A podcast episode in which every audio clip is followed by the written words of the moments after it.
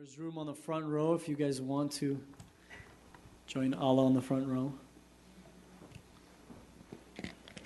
Like Ella said today, that's the place to be.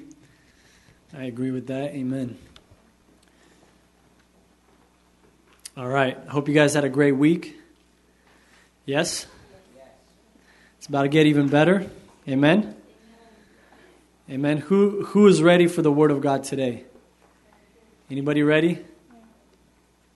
All right, if you're ready, you got to say amen. Amen. Amen. Okay, we got let's try that again. If you're ready, say amen. Amen. Amen. All right, I know you guys might be a little tired after a long week of school, but you know what? This is the this is the place to be right here, and let's receive something from God. So before we keep going, let's pray and open our hearts to God and ask the Holy Spirit to speak to us today individually, all right? Let's pray. Lord, we thank you for tonight, for this service. God, we praise you that your grace is with us. Lord, we thank you that your will is in our life, and we know that you are with us. God, you said that you are at our right hand. Lord, we know that you are always with us as long as we keep you before us, as long as we seek you, God. And we thank you for tonight's service. We thank you, Lord, that, that you are here with us. And Holy Spirit, we pray that you would speak to us. Lord, let your word come alive in our hearts. Let your word be living and active and sharper than a double edged sword. God, I pray that you would anoint the word that's going to go forth, and I pray that you would anoint every person tonight that's going to be listening. God, help us to hear for ourselves, Lord. Help us, give us ears to hear. And I pray that the seed fall on good ground. Lord, I pray that the enemy would not steal the word, he would not distract the word. And I pray that the word would fall on good ground and it would produce a harvest 30, 60, and 100 fold. In the name of Jesus, we pray this. Amen. Amen. uh, I, I don't know if Katie said this, but right now they are where? In Phoenix, right? They're in Phoenix driving on Andre's blue van, and there's like 13 of them or something, right? There's how many how many of them went there? 13? 13? And that so we need to pray for AC in that car for sure. They don't have AC, man. It's it's gonna it's not gonna be a fun trip. Oh man. and uh, you know, Dima left, but we have a pastor finally returned. I think he's sitting back there somewhere. Pastor's in the building. So let's give it up for Pastor. Yes. There he is. uh, I asked him if he wanted to share something. He said, no, not tonight. um, all right. Uh, tonight, I want to talk about uh, the new covenant. I want to talk about a, the new covenant. And um, what is a covenant? A covenant is an agreement usually formal, between two or more persons to do or not to do something specified. So it's an agreement, right? It's an agreement between two people. So let's say I made a covenant with somebody. Let's say I made a covenant with Nikita, sitting all the way there in the back. Hi, Nikita. Let's say I made a covenant with him and I said, Nikita, every single morning, I want you to, uh, to bring me a cup of coffee and a croissant every morning. All right, as soon as I get up out of bed, you got to bring me a cup of coffee and a croissant. And Nikita would be like, Well, why would I do that? Well, I'm going to give you a check for $1,000. All right? Is that a good deal? But if you don't bring it, then you owe me $10,000. All right? But it's a covenant, right? We're making a covenant. So covenant is an agreement. Okay, you got to do something, and if you do it, I'm going to reward you. If you don't do it, then you're going to be punished. All right? Does that sound, does that, does that sound fair enough? Okay. Well, that's just an example of an agreement. All right, we're not actually going to do that. So, okay? So, you're okay. But that's what a covenant is. Uh, how many covenants are there in the Bible? There are about five major covenants. Five major covenants. Do you guys know? Can we, can we list any of the five covenants? I want you guys to list them. All right? I want you guys to put on your thinking caps. What are five covenants in the, in the Word of God? I already told you one. I mean, that's the name of the, the message, I guess. The new covenant. So I already told you one of the covenants. There's four more. I know, I know most of the, a lot of the leaders today left, or they left the Mexico trip, so a lot of our Bible knowledge left with them. But, okay, we got four more. Come on. So the new covenant is the covenant of Jesus, the New Testament. We got that one covered. Abraham. Yes, the covenant that Abraham made with, or that God made with Abraham, right? Whoever believes, uh, Abraham is the father of faith, right? So we are children of Abraham. That's one covenant. We got three more. With Israel, well, I guess you could say, if more specific, that's the covenant that Moses, with Moses, with the law, right? That God made with Israel. So there's the covenant of Moses, covenant of Abraham. There's two more. They're all both in the New Testament.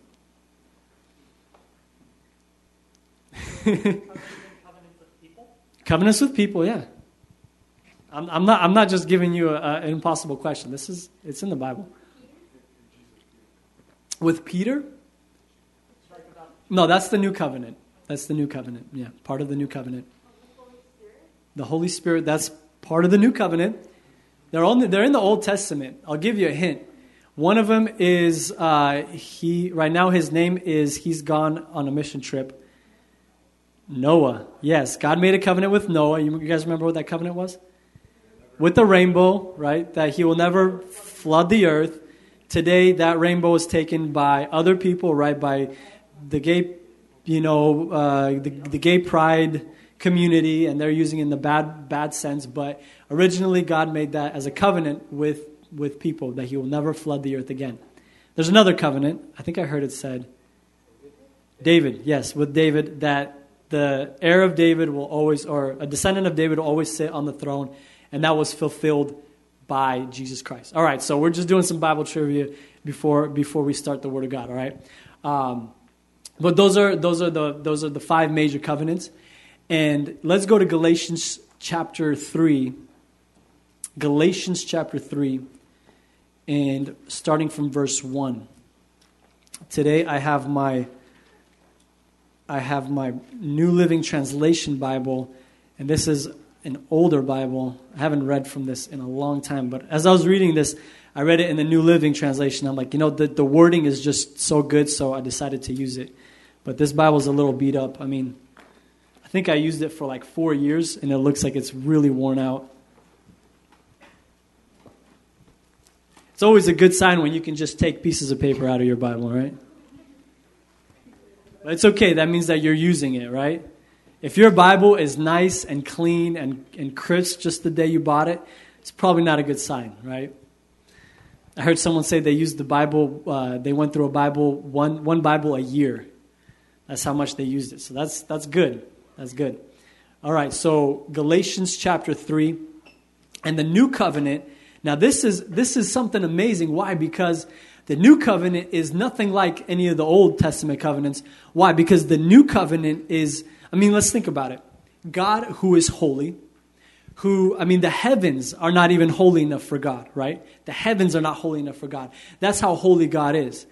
And God has decided to come down and to live in us. I mean, let's think about that for a moment.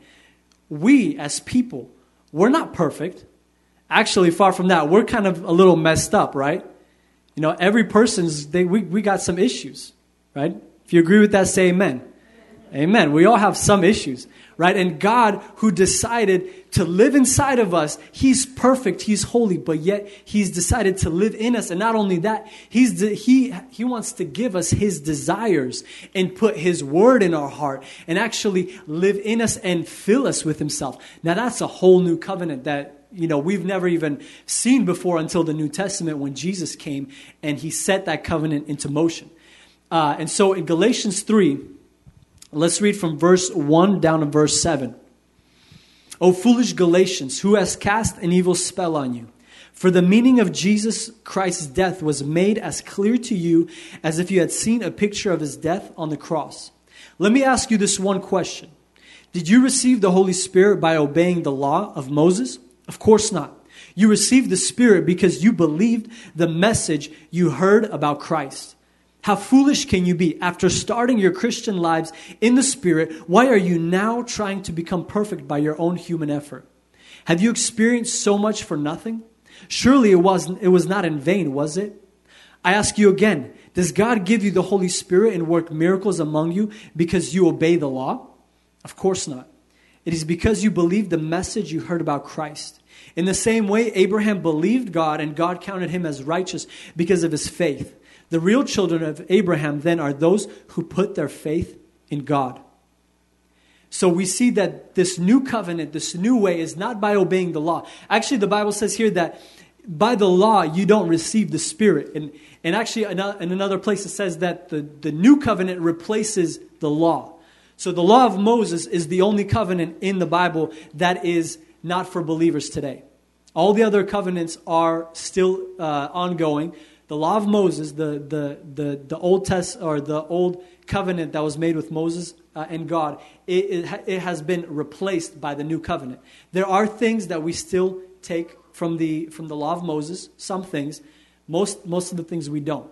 There are 613 commandments that God gave Moses.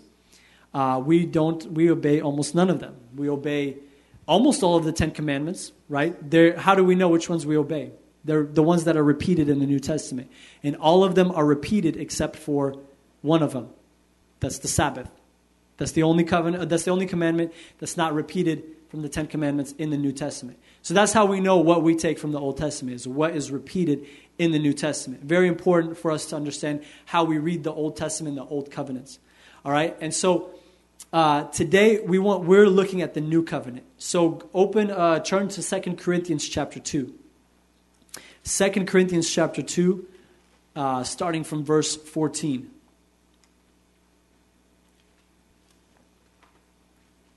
Second Corinthians 2:14 and that's where we're going to be in Second Corinthians for the rest of the evening. We got about 3 hours left so we're going to be doing a good but I'm just kidding. Second Corinthians 2:14 it says this, but thank God he has made us his captives and continues to lead us along in Christ's triumphal procession. Now he uses us to spread the knowledge of Christ everywhere like a sweet perfume. Our lives are a Christ like fragrance rising up to God. But, but this fragrance is perceived differently by those who are being saved and by those who are perishing. To those who are perishing, we are a dreadful smell of death and doom. But to those who are being saved, we are a life giving perfume. Ask your neighbor, do you smell? Who is adequate for such a task as this? You see, we are not like many hucksters who preach for personal profit. We preach the Word of God with sincerity and with Christ's authority, knowing that God is watching us. So we see something here that when you are filled with God in the new covenant, there is a scent that you give off. There is a fragrance that comes from you. When you have God in your heart, there's something that you have that people can see. People will notice. This is someone that has God inside of them. This is someone that's different. This is someone that, that is not like the world. They're not like everybody else. And sometimes people love it. Sometimes people love when you have Jesus in you. Sometimes people can't stand it. You know what I'm saying? Have you ever met somebody that you could just feel they have the Spirit of God in them, right? Have you ever met anybody like that? You know, I remember when the first time I saw Vasya, and the first time I saw Vasya, honestly, I didn't really like him. I was like, man, who is this guy that just came from Russia, you know, just FOB, like, just what is he doing here? I don't know. For some reason, I didn't like him. And I know he didn't like me either. So it's okay. We're, we're mutual in that. He was like, who's that guy sitting with that red chair? What does he think he's so special? He gets that red chair all the time.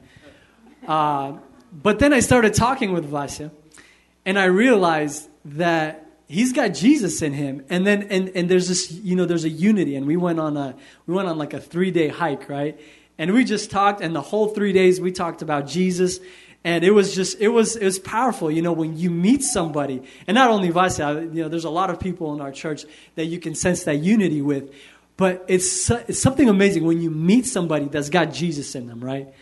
I remember I, I met somebody in a, uh, Vancouver, at the Vancouver Mall, uh, his name is Victor Lopez. I, I, think he's a Mexican. And, and I met him. He was doing a Bible study in the mall. And I came up to him and I'm like, oh, you guys doing a Bible study?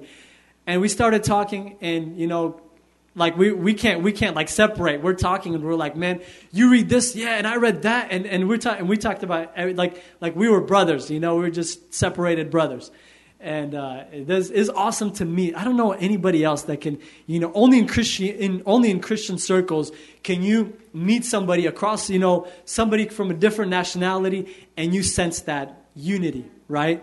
And it works both ways. You know, sometimes you, you, especially when you're around unsaved people, people don't like when you have Jesus in you. You know, especially when someone is full of the devil someone's full of you know this world and they get around you and, and they you make them uncomfortable right? And, and man, that happens.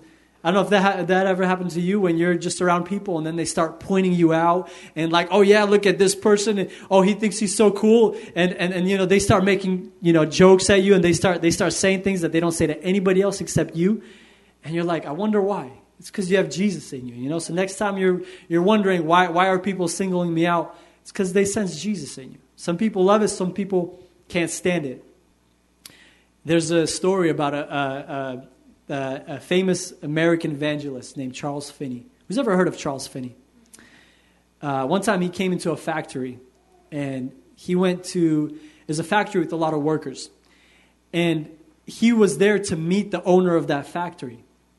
And when he was walking through this factory, there was a woman that she knew who he was. And when she came to him, she or when when he was walking by her she started to look at him. She kind of gave him this look kind of she didn't like him. She's like giving him this look. And and he and he's walking by her and he's kind of giving he's staring at her too. He's kind of staring her down you know? He's kind of like like this just walking like I don't, I don't know how he was what he was doing. But he's like looking at her.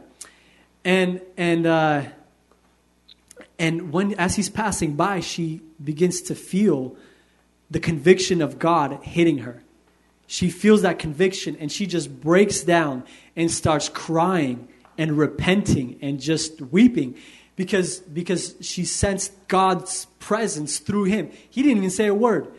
Turned out, she got convicted. She started repenting. People around her started repenting. The whole company, the whole factory started repenting. 3,000 people started repenting. Just in effect, just, just he didn't even say a word. 3,000 people started repenting. And the owner kind of comes out and he's like, oh, we're going to have church today. You know, closed down work and they had church and he preached to those people. You know, there's something happens when you have Jesus in you, people can sense it, right? People can sense when you have Jesus in you. And uh, I want, I want, let's go, let's go to the next, the next chapter, chapter three. And we're just gonna, we're gonna read. Sometimes it's the, the best thing to do is to read whole chapters um, at a time because it gives us the best understanding of, of the context of what God wants to tell us. So let's look at uh, the next uh, verse 1 and 2. Are we beginning to praise ourselves again? Are we like others who need to bring you letters of recommendation or ask you to write such letters on their behalf? Surely not. The only letter of recommendation we need is you yourselves. Your lives are a letter written in our hearts. Everyone can read it and recognize our good work among you. Now, what's happening here is Paul is, uh, he was serving that Corinthian church. He founded it, he started it.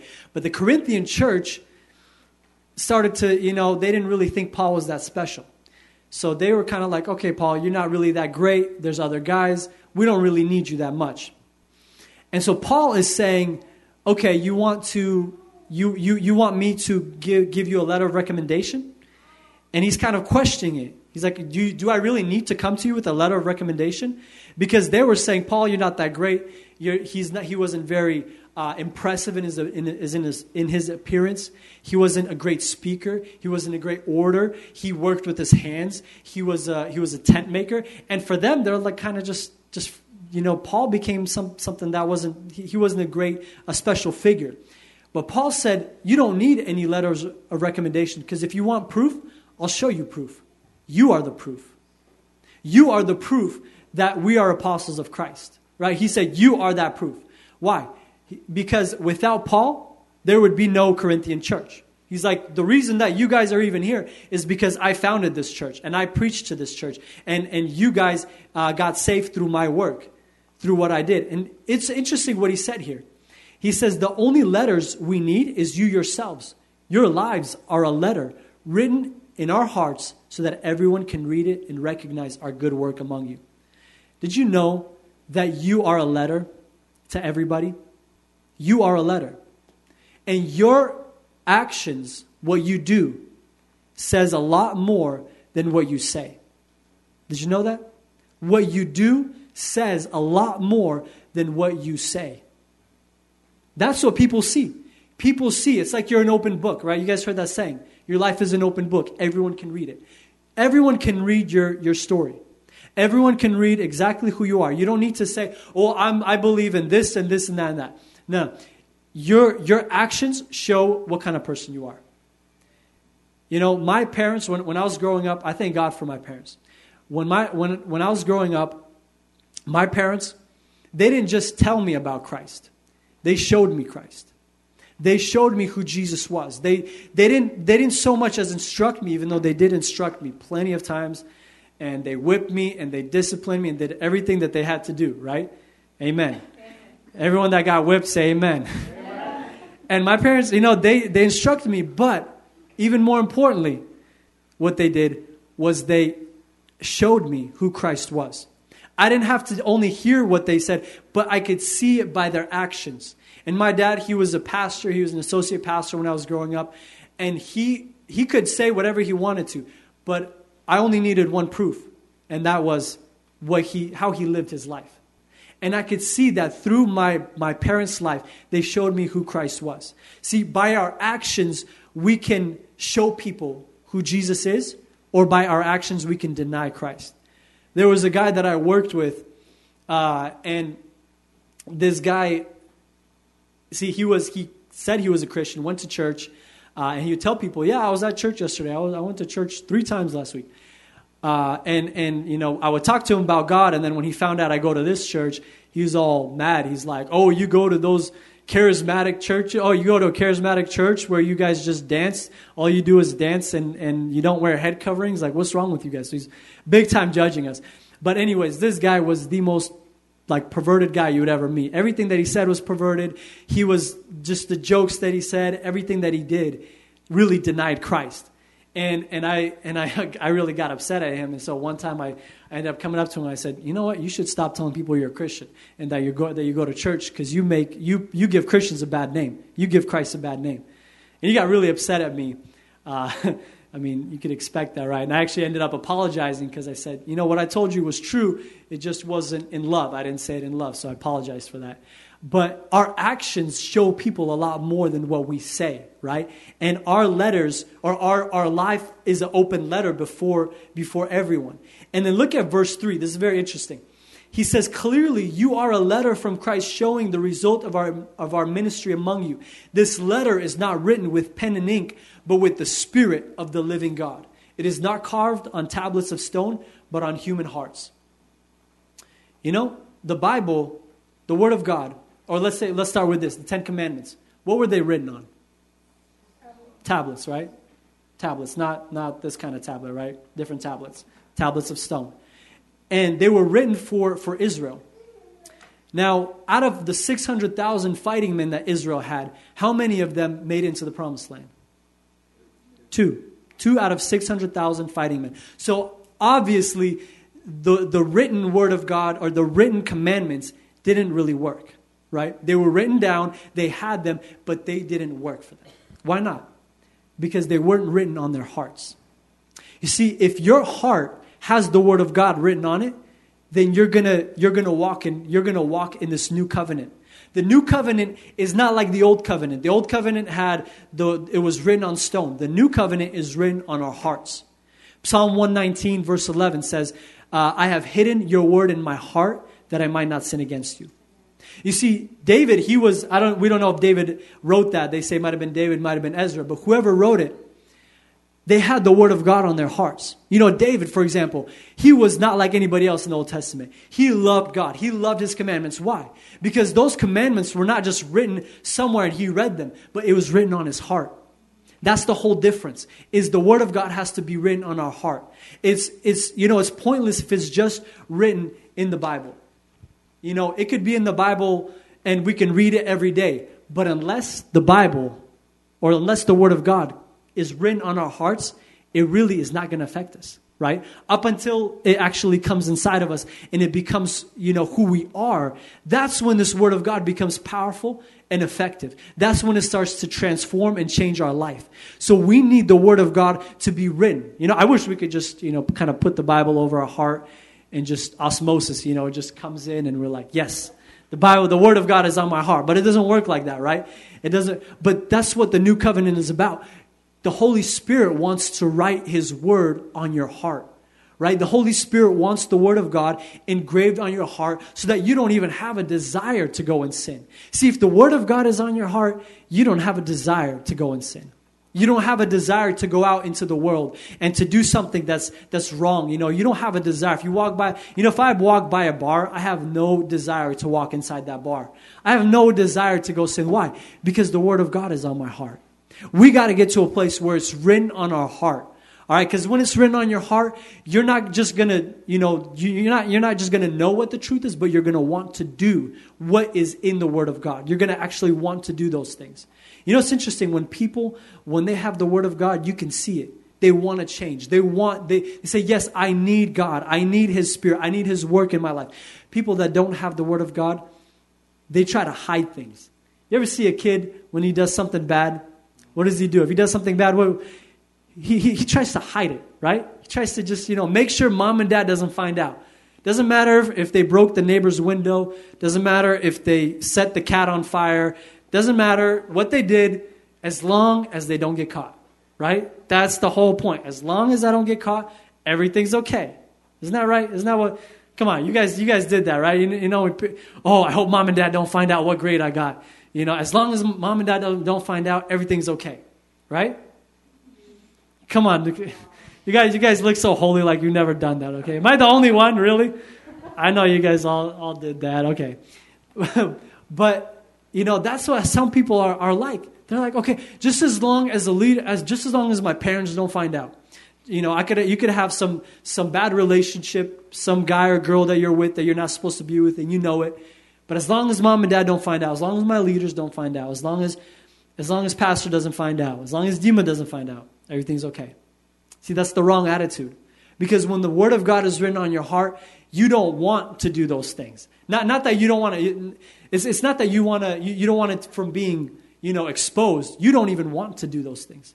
And it's interesting that the Bible says whatever is spoken in secret, whatever is done in secret will be shouted from the rooftops. So we might as well live our life as if everything's going to be shown on a video screen, right? Because it's going to come down to it anyways. God's going to show everything that we did. Everything that we've ever done, God is going to show it in front of us. And the Bible says there's going to be witnesses. Actually, people are going to see in heaven.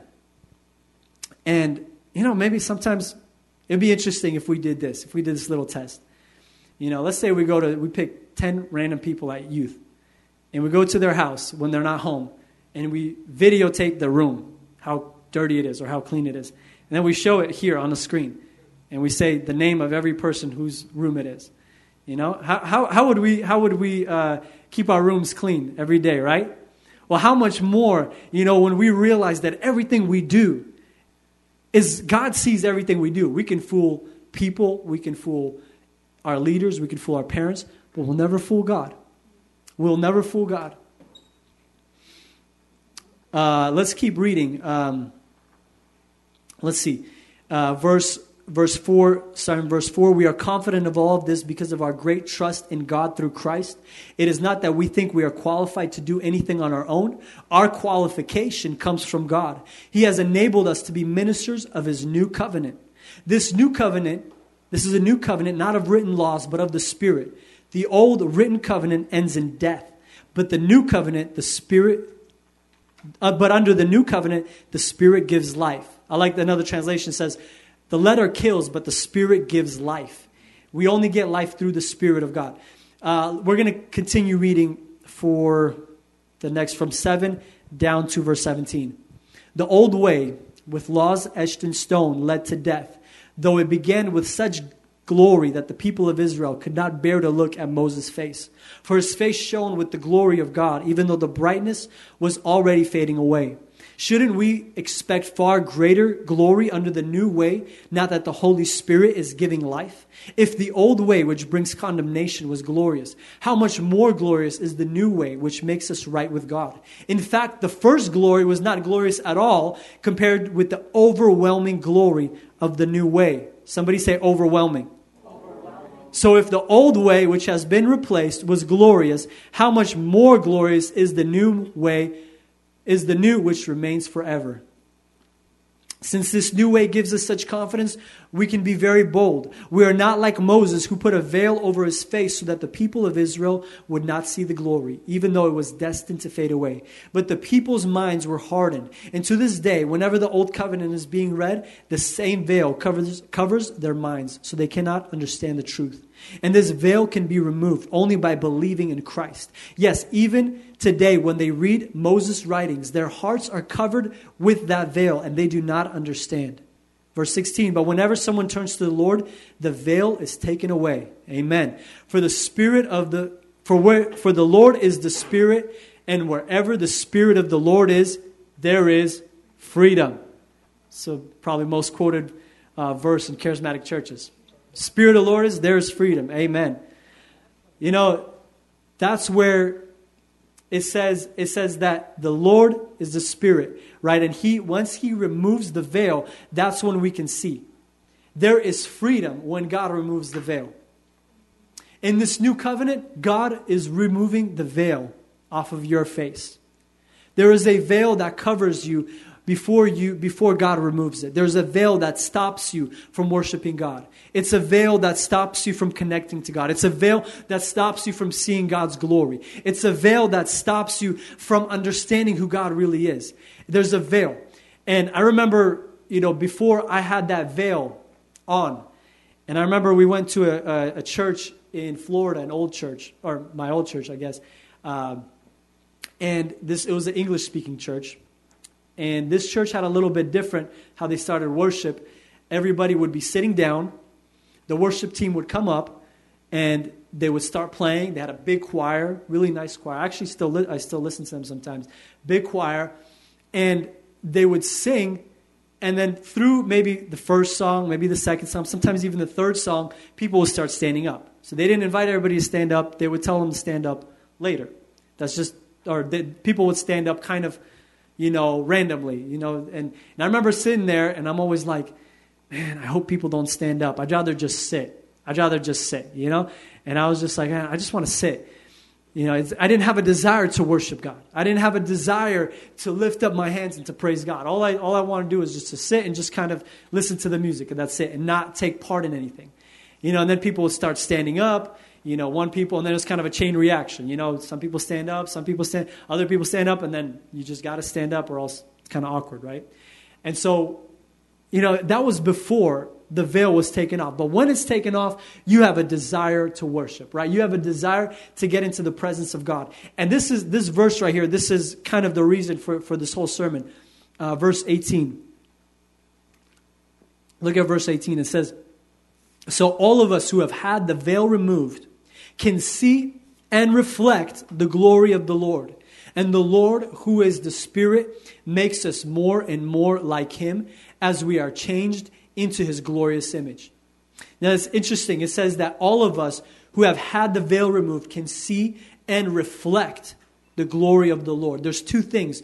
First thing, you see the glory of the Lord. Second thing is you reflect the glory of the Lord. You know, I could show you in, in demonstrations, kind of like this, this iPad here underneath this cover, you have a glass surface, right? And it's kind of a reflective surface. But as this iPad is covered up by this screen, you can't see the reflection, right? It doesn't reflect anything. Now, what happens when you remove the veil? It can reflect, right? It's got light in it. Maybe I could shine in somebody's eyes. I, I don't think I can. But it, it, it becomes a reflective surface. And we are like a mirror that is covered by, by, by a veil. We're, we're covered by, by something that stops us from seeing God. But when God comes into our life, He removes the veil. He removes that what stops us from connecting to Him. You know, it's, it's a mirror, right? We're, we're like a mirror. We can, when, when the light of Christ hits us, we can see the glory of God and we reflect the glory of God. And it says here, it says, uh, the Lord who is the Spirit makes us more and more like Him as we are changed into His glorious image.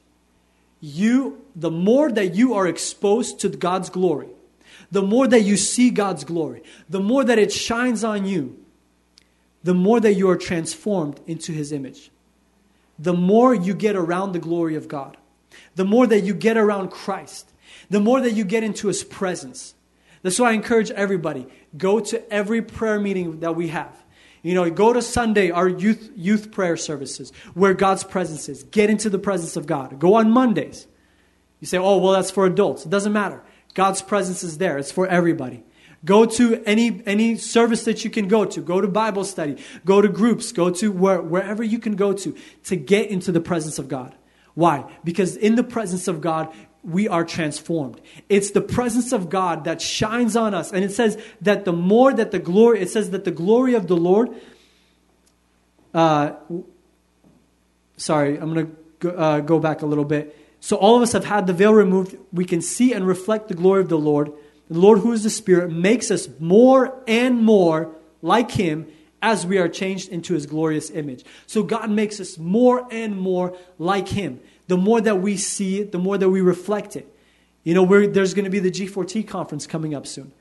I encourage everybody to go because the presence of God is there. And when you get into the presence of God, something happens. Some, you are transformed in the presence of God. The more that you're exposed, the more that the light hits you. See, this is the new covenant right here. The new covenant is you can't change by yourself. The new covenant is uh, the more that you are exposed to God the more that God looks at you, the more that, that you are in God's presence, the more you change. See, some people, they try to change themselves. Some people try to change what they're about, but they can never do it. Why? Because they never meet Christ. They never connect to Christ. They never connect to God, and they never experience His presence. I'm going to I'm gonna read something. I'm going to continue with that thought, but I'm going to read uh, chapter 4 uh, down to verse 6. Therefore, since God in His mercy has given us this new way, we never give up. The new way is the new covenant. We never give up. We reject all shameful deeds and underhanded methods. We don't try to trick anyone or distort the word of God. We tell the truth before God, and all who are honest know this. If the good news we preach is hidden behind a veil, it is hidden only from people who are perishing. Satan, who is the God of this world, has blinded the minds who, of, the, of those who don't believe. They are unable to see the glorious light of the good news. They don't understand this message about the glory of Christ, who is the exact likeness of God. You see, we don't go around preaching about ourselves. We preach that Jesus Christ is Lord. That's a whole nother message right there. And we ourselves are your, are your servants for Jesus' sake. For God, who said, Let there be light in the darkness, has made this light shine in our hearts so that we could know the glory of God that is seen in the face of Jesus Christ. So it says that Jesus, right? It says that Jesus that he made this light shine in the darkness and the light shines in our hearts so that we could know the glory of God. And so this light that is shining, that is changing us, this light is not from ourselves. It is from God. Right? This light is not generated from within us. It comes from somebody else. We are only reflecting the light. We reflect the light of Christ. You see, the moon, why does the moon shine? Why does the moon shine? It reflects the sun. Exactly. Why do we shine? Because we reflect the sun, right? And not the S U N, but the S O N. We reflect the Son of God. When we reflect the Son of God, the more that we reflect Him, the more the light shines in our hearts. You know, there's a little, there's a, there's a cute little song that maybe you learned when you were little. It goes, this little light of mine, I'm gonna let it shine. You guys know that song? Yes. Okay, ready? Let, us sing it together. This little light of mine, I'm gonna let it shine. This little light of mine. Come on, everybody sing. I'm gonna let it shine. This little light of mine.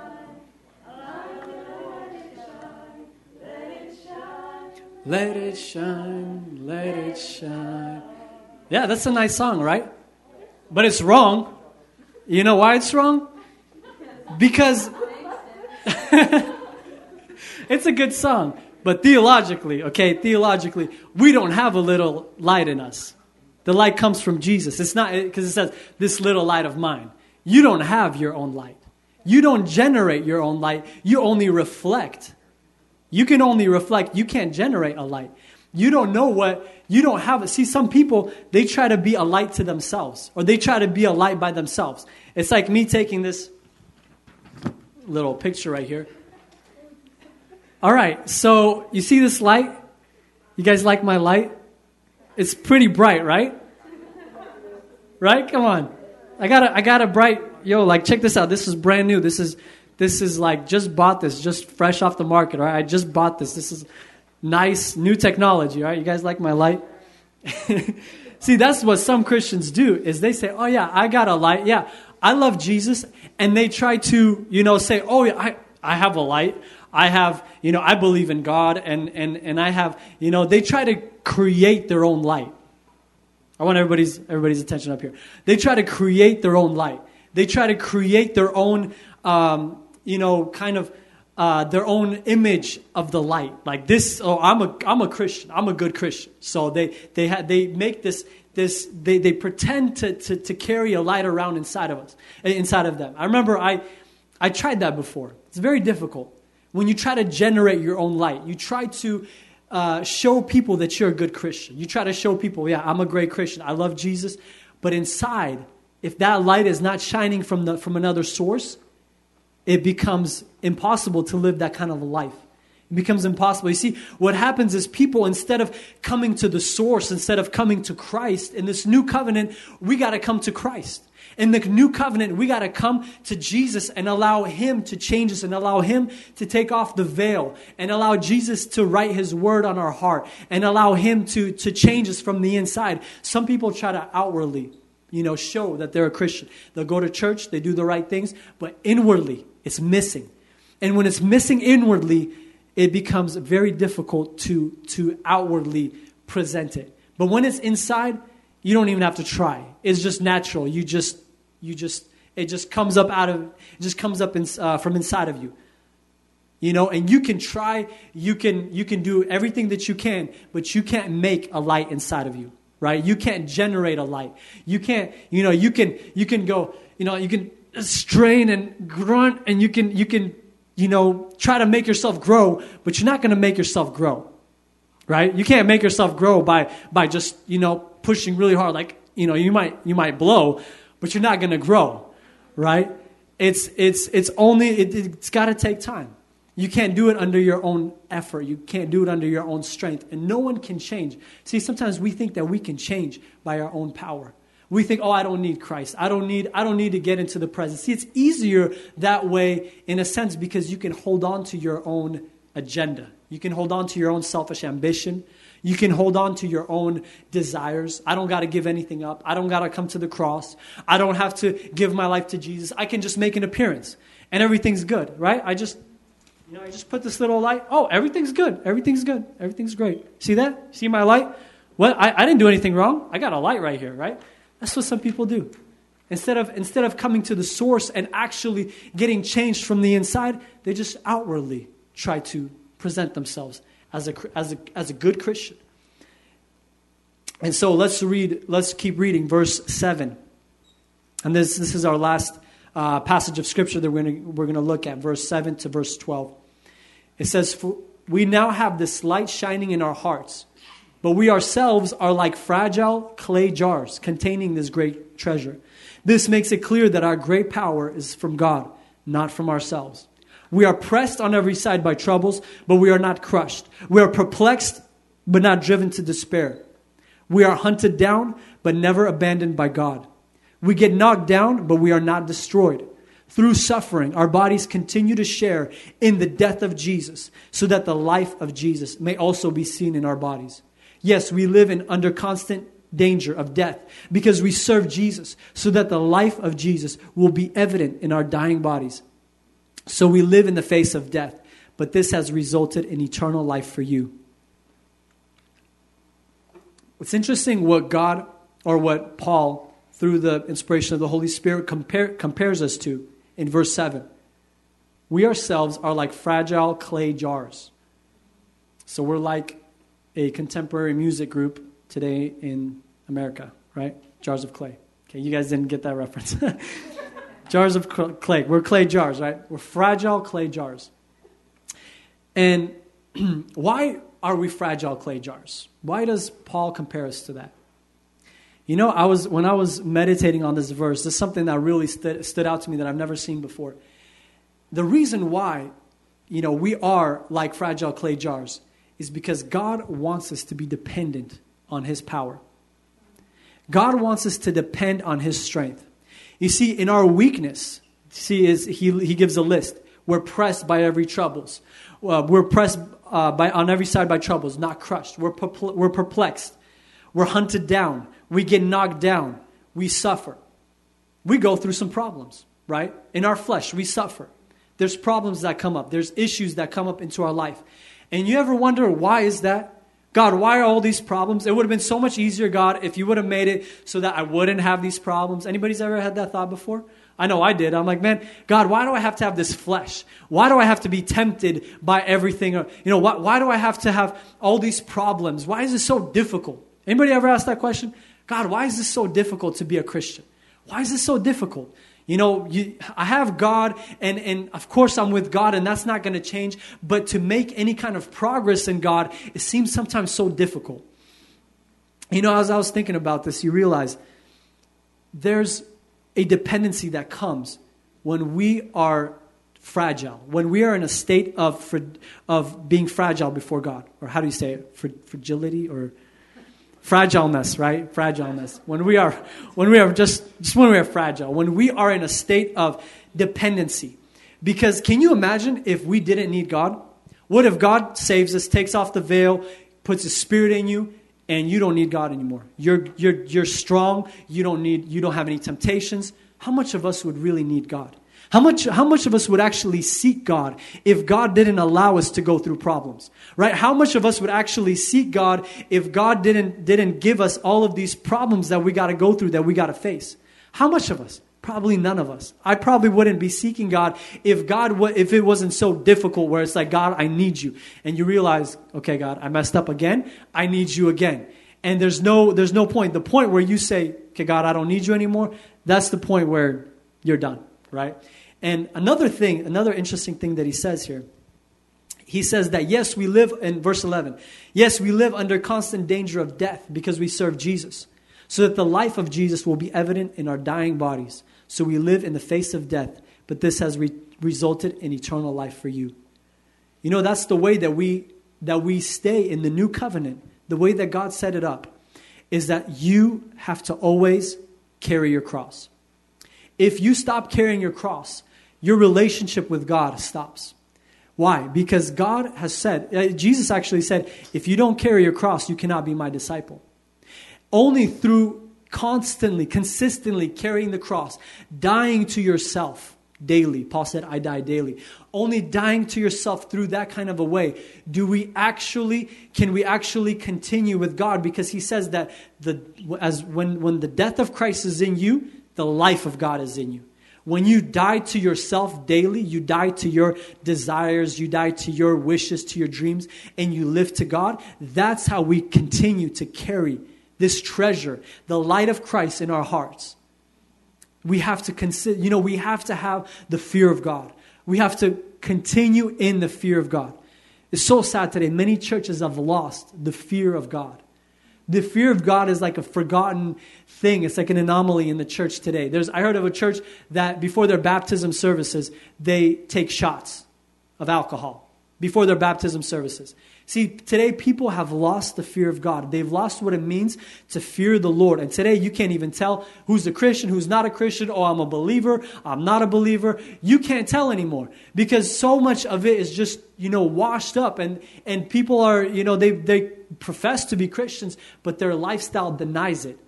And we have to always walk in, the, in, in death to ourselves.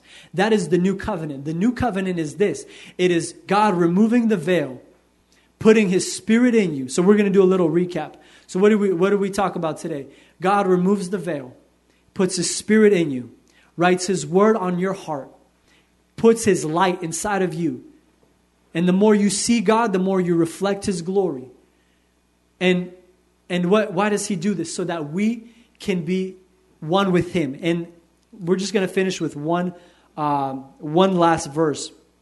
Actually, to finish off that chapter, he says this in verse 16. That is why we never give up.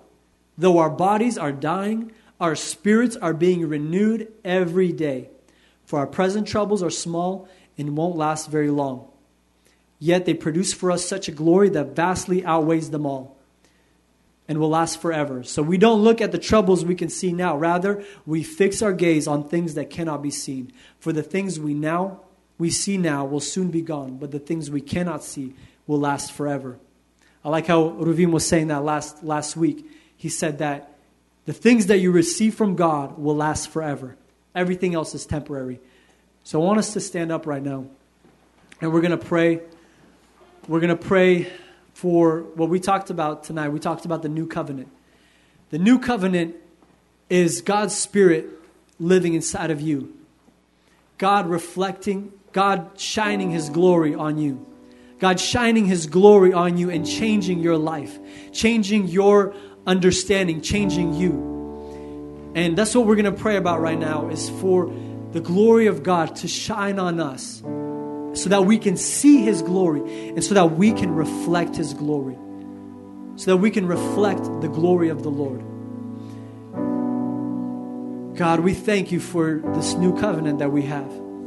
It's not like the old covenant that was written on stone, but Lord, you decided to write this covenant in our hearts. God, you decided to write this covenant on our hearts. God, this covenant is no longer just written somewhere on a piece of stone, it's written on our heart. God, you came down to live inside of us. God, that's such an amazing